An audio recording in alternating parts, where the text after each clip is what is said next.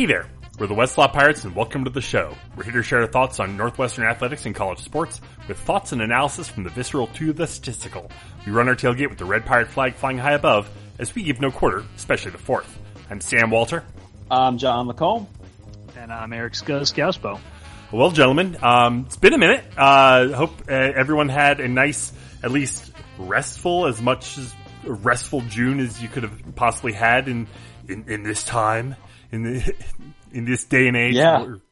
Um, but, uh, we're back and we, you know, all rested up, all recharged, and, uh, we've been hard at work on our, uh, summer previews, which will be dropping uh, imminently, um, as we be, as we're going to begin talking, uh, about the teams Northwestern will not play, uh, this year. Um, we'll start with Rutgers and Indiana. We'll get Sam, into I thought those you were going to say that we that we were that we were um, trying to survive our children. We'd been hard at work surviving our children. Well, that too, uh, of course. I Yeah. mean, Also, right. I, also, I was going to say, Sammy. Yeah, right. There, it's almost like you alluded to it without meaning to allude to it. We're going to start by talking about the teams north in the Big Ten. Northwestern will not play this year, which we really hope is capped at four teams. yeah. Um, and that's that's kind of where we are right now. But I think again, there's there's kind of a couple things we really wanted to talk about. Um, obviously, um, because they're you know they've just been huge momentous things that are very much worthy of talk um, of touching on in the Northwestern community and outside the Northwestern community. One thing that I, I did want to say off the top, and you know I just alluded to it, and obviously there's this really unsettled situation relative to where college football is is going to go. Um, we're very aware of that. We're aware of all the moving parts of that. We know you guys are all too. With respect to the team previews, though, I think it, it's really important for us, and also we hope for you guys too, to just be able to have have some meat on the bone to just take a bite out of relative to all of these teams. We really hope that the stars align and that there is able to be football this fall and that it's safe for the players this fall. Um, and that, that that we can do it, and that there's a feasible way to do it, and a way that works for everybody. Um, we're not morons. We know that this is a dicey situation, but I think, at least for the respect to the team previews, we're going to act as if here. We're going to act as if this is coming together. And it's not some head in the sand kind of thing. It's because A, we hope that, that this is, all works out the right way. But also, we know that with everything else going on in the world, positive and negative, a lot of you guys want to talk football, and we do too. And this is a way to kind of to focus on the nuts and bolts of that. So, you know, I just wanted to say that, and that's that's where we are heading into the previews. And with respect to those previews, it'll be nice to really just talk Big Ten football. But you know, we know there's a lot of other stuff going on in the world. There's there's uncertainty. We're aware of all of that. Yeah, well said, John. I mean, I think the other thing that's interesting and that's really emerged relative to that this week um, that I know I, I wanted to at least briefly touch on is as the the unions of the NBA, the NFL, the NHL, and MLB are in you know intense discussions both amongst themselves, uh, amongst the players, and then with the leadership of their leagues, trying to figure out how the hell they're gonna they're gonna approach things and do things in the right way, and and and you know safeguard players and incentivize you know everybody to act um, to act accordingly, wear masks, not not go out, you know that sort of stuff. A a obvious major concern that I've seen a lot of players tweeting about, a, a lot of media folk are talking about it, but college football players do not have a union. They do not have um, guarantees. They're not getting financially compensated for for putting themselves at risk to play football, let alone with with all the COVID stuff. So there's just a lot of questions out there, and and I think um, this is this is becoming a a a talking point, and I think the reason I mean the reason I want to br- wanted to bring it up, we don't know what's going to happen. We don't we don't know what should happen. I think as as John just said, and, and well put by the way, John. Um, like the safety of, of the players and the coaching staffs um, and the and the training staffs that's that's the most important thing um, you know we're really hopeful that there's football this fall uh, or at some point but but the safety of those folks that are involved is paramount right um, but secondarily the the really I mean, we're in a momentous time right now in a lot of different ways in our culture in our country. And something that has been very apparent in the last two months is the emerging power of the student athlete in, in ways that have not been manifest before. And it's, and it's been mostly tied in with social justice and addressing, you know, some of these, um, long, long storied, uh, symbols at, at schools, songs in the case of Texas, um, and other things that are tied to racism and and and or or the Confederacy um, and carry emotional pain and hurt for people uh, for, for, for some people you know um, so what we've seen with you know Chuba Hubbard at Oklahoma State speaking out against his coach and the coaching staff the the changes that have come out there the athletic director announced today basically said like the coach needs to form more like healthier relationships with his players because he's out of touch.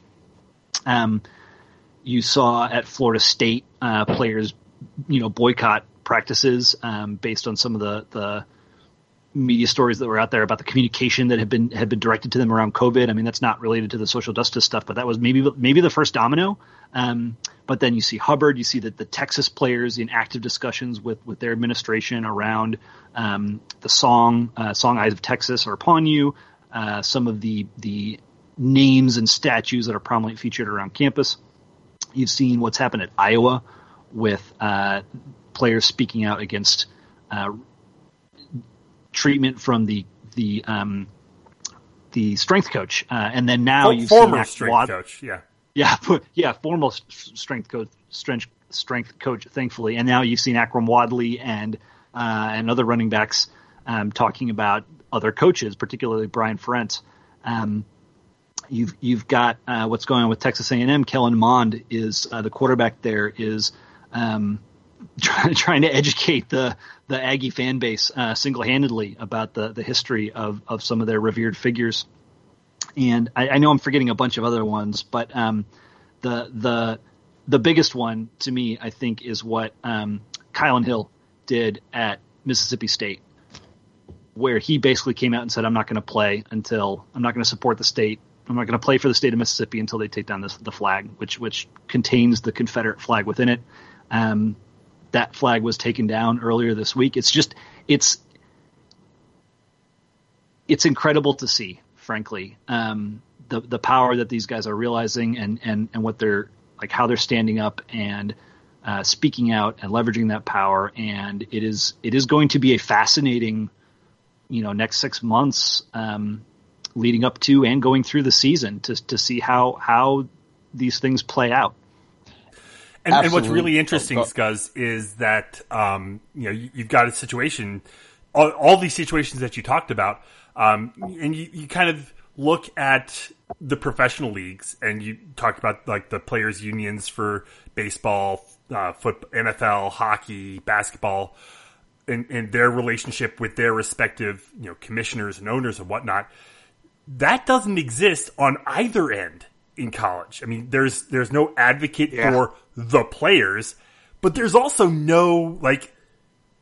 I mean, the NCAA has zero teeth in, in any of this. I mean, like there there's no overarching um, governing body that can say for everyone, or, you know, for all the schools, this is what's going to happen. This is our policy on COVID. This is how we're going to approach. I mean, this is all being done on a, like a school by school, state by state level. So, you know, e- even if there was, I think, uh, a, a, union for college football, which, you know, and that's a whole other story that, that we can talk about.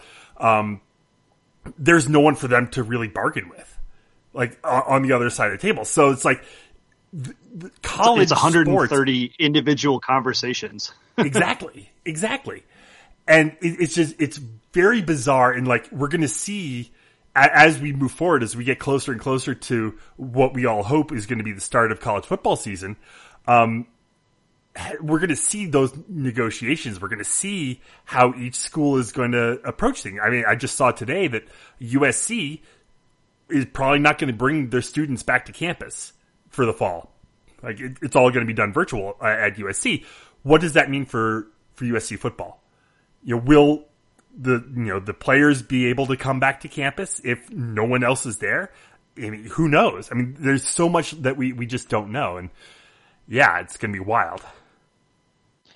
It is, and I think it's so interesting to to talk about the intersection, right, of this theoretical need for a union and also like the fight for a union and all the talk that's going on right now and to kind of rewind right to the Kain Colter um, the whole Kain Colter era um, and situation at Northwestern and everything that he was trying to do and is still trying to do today.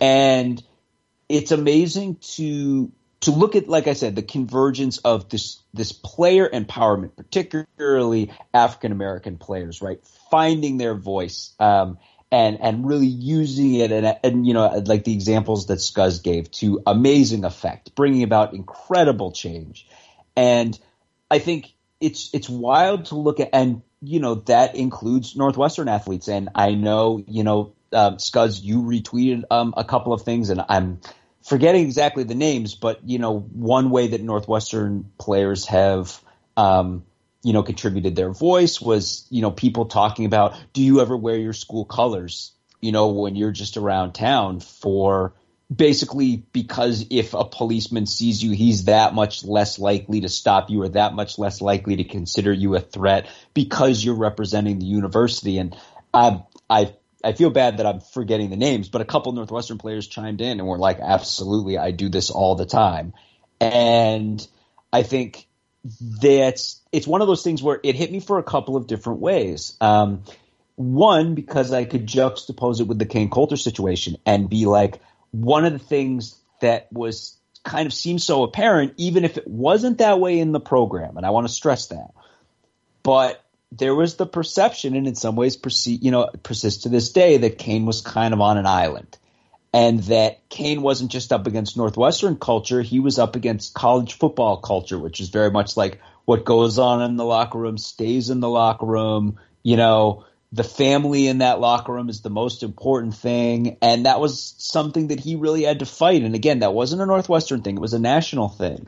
But you kind of think, what would what would that exact same set of circumstances have played out like if it was in today's era where I mean, because keep in mind, right? Again, things outside of Northwestern, but you have a guy like Akrum Wadley who's referring to his time at Iowa as a living nightmare. And he's like a star player, and he didn't say a peep the entire time he's at Iowa, right? And he was a football player since Kain Colter.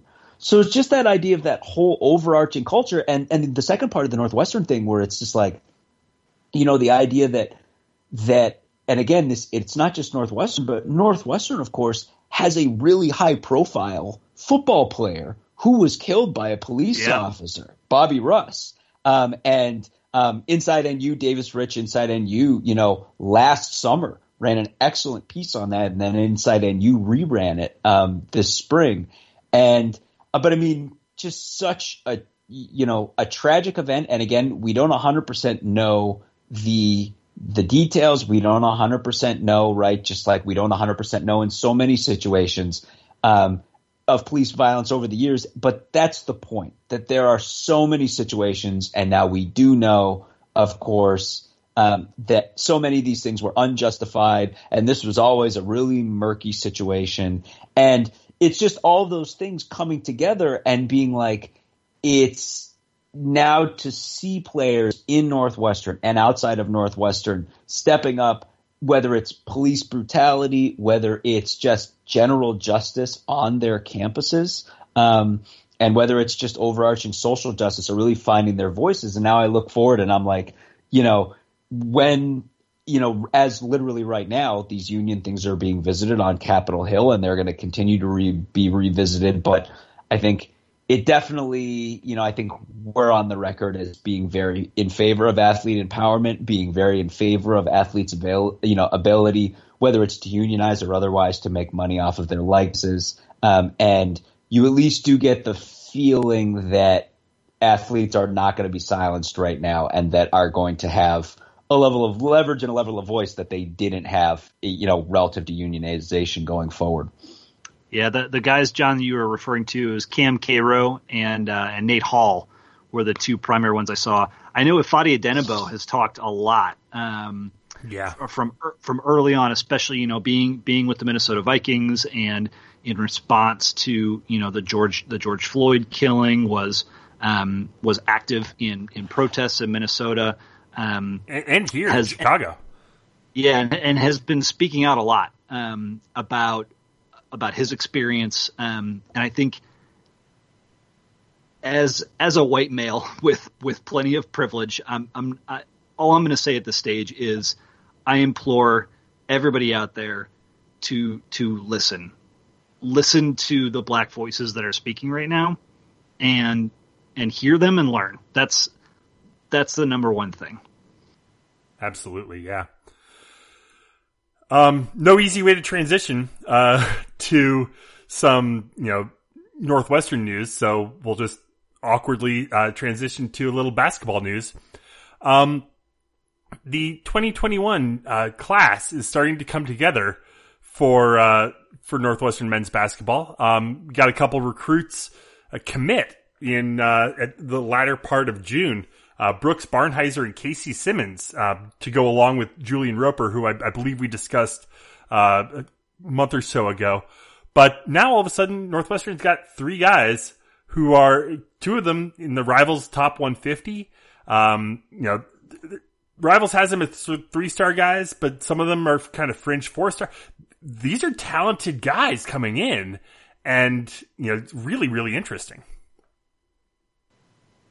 It is, and and you know, to everything that we've said before, and and you know, relative to the the team previews and everything, it's it's great after a spring that sadly was devoid of of spring sports, especially our fantastic women's spring sports teams, to be able to just really take a bite out of some Northwestern sports content. So let's do it. Um, uh, it's it's funny, you know.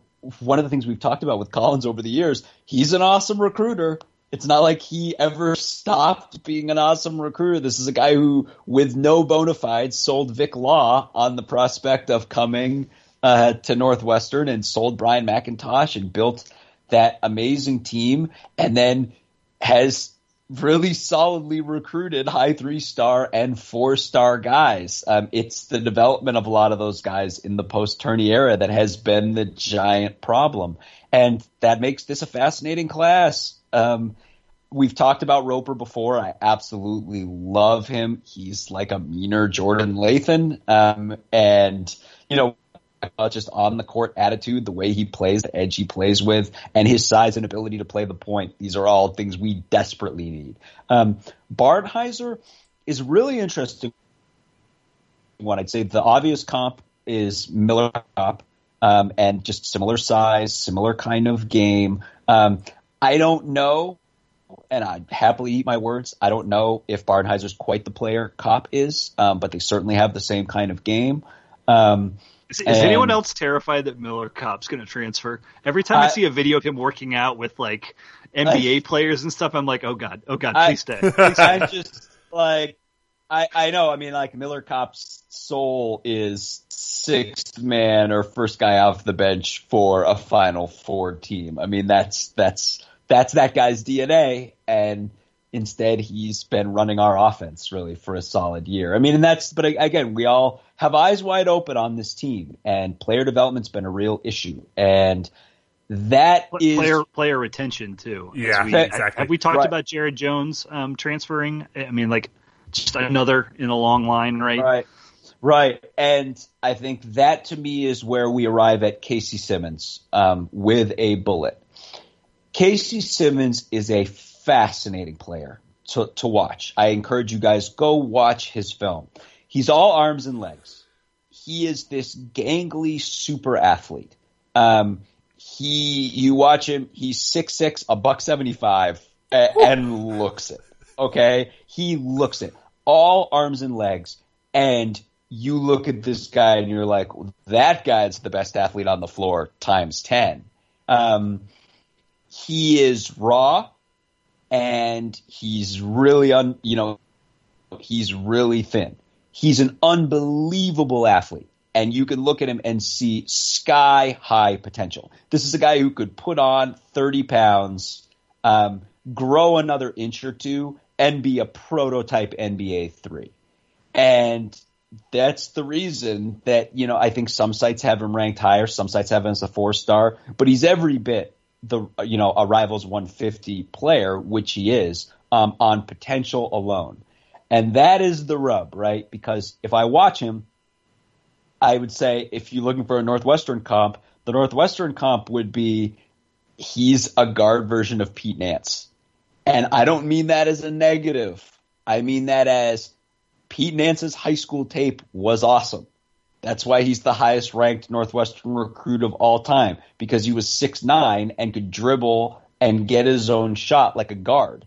And Simmons is like a guard version of that. He's raw, but his talent is clearly potential is clearly off the charts. And that's the issue because these guys have been showing up at Northwestern and then for whatever reason are not taking the next step. Um, and Collins, God bless him, continues to recruit. And I should say, not just Collins, um, the whole staff. Simmons talked to Louis Vaquer about this, I think, and mentioned that Emmanuel Dildy showed up um, at a game in, I assume, in Massachusetts where Simmons was hurt and he wasn't even going to play, and that was known. And he looked and he saw a Northwestern coach in the stands, and that made a massive impact on him, and was one of the things that led him. So I mean, like this staff is they go to work. These guys are an awesome group of recruiters, and that starts with Collins. It's it's the question. All right, once these guys get to campus, what can we do to take the next step?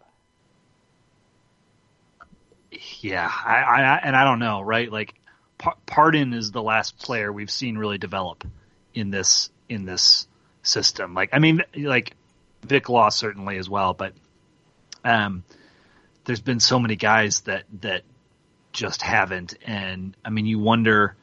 We lost Patrick Baldwin to Milwaukee. That's to me, that's almost like like a demarcation line in in in what's been going on. But I mean, the other thing, like, there's there's clearly a strategy that um, Collins employs that is maybe a little unsavory. It's um, well, it's probably it's probably unsavory. Let's just say it. Um, that was not Carmody's style, but we're we're at or over the scholarship limit already for not next year, but the year after. Is that true?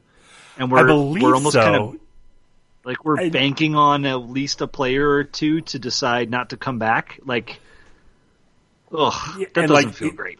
Yeah, and you know, is there room for Pat Baldwin Jr. in, in this class? Yeah. You know, as it stands with the scholarships that we have. I, I mean, I, I I get that this is this is what it takes to compete in college basketball, or at least this is like the norm in college basketball. I don't like it. I don't like it at all. Yeah, and I think too, it's it's certainly a really it's certainly a really weird situation because we know the team that we have, right? We know the team that we went to war with last season. Yes, there were some young guys. Um, Ryan Young was a guy who, you know, we felt was kind of misused throughout the season. We saw a lot of potential there. Certainly potential with several players and a capable guy who, like we said, you, know, is really should be first guy off the bench for a Final Four team, um, running things in Miller Kopp. Um, and then you can look at Ty Berry coming in and be like, this is great, but the reality is the team the last two years has been just a train wreck overall. And you can look at this 2020 and 2021 class and be like, well, geez, by the time these two classes are on campus, if Berry is the real deal and Roper is the real deal next to him, that's a potential dynamic backcourt for a team that's been sorely starved of guards. Um, and then you can look at the other guys. I mean, whether it's Barnhizer, whether it's Casey Simmons, and be like, some of these guys really develop. Okay, there's the nucleus of of another generation of awesome team there. On the other hand, if this team face plants again this coming season, is Chris Collins even going to be here to oversee this group of guys? So it's it's a weird situation. Um, it's a fascinating situation because, like we said, he continues to recruit um, at this really high level um, in the face of on court performance and, you know, we are as fascinated as you all are to see where this all goes. So, um, yeah, there, there's so much more to talk about, and like we could really keep going and going and going on all of these things uh, all night long. Um, but you know, I, I think we do have some previews to get into, so we'll go ahead and leave it there as far as the news and notes for uh, for this week. Um, as we get into our previews, obviously we'll come back with uh, other regular episodes uh, as events warrant. Um, you know, news is changing all the time, so uh, we're going to try to stay as nimble as we can uh, in order to give our thoughts on that uh, to you guys. So, um, with that, we'll go ahead and leave it there for tonight. Head to our website, westlotpirates.com, where you can leave comments and questions. Find us on Facebook, Twitter, and Instagram at West Lot Pirates. You can always email the show, westlotpirates at gmail.com. Tune in next time as we give our visceral and statistical views on Northwestern athletics, and look for us in the west lot of Ryan Field flying the red pirate flag, because we give no quarter, especially the fourth. For John Lacombe and Eric Scasbo, I'm Sam Walter. Thanks so much for listening, we'll see you next time.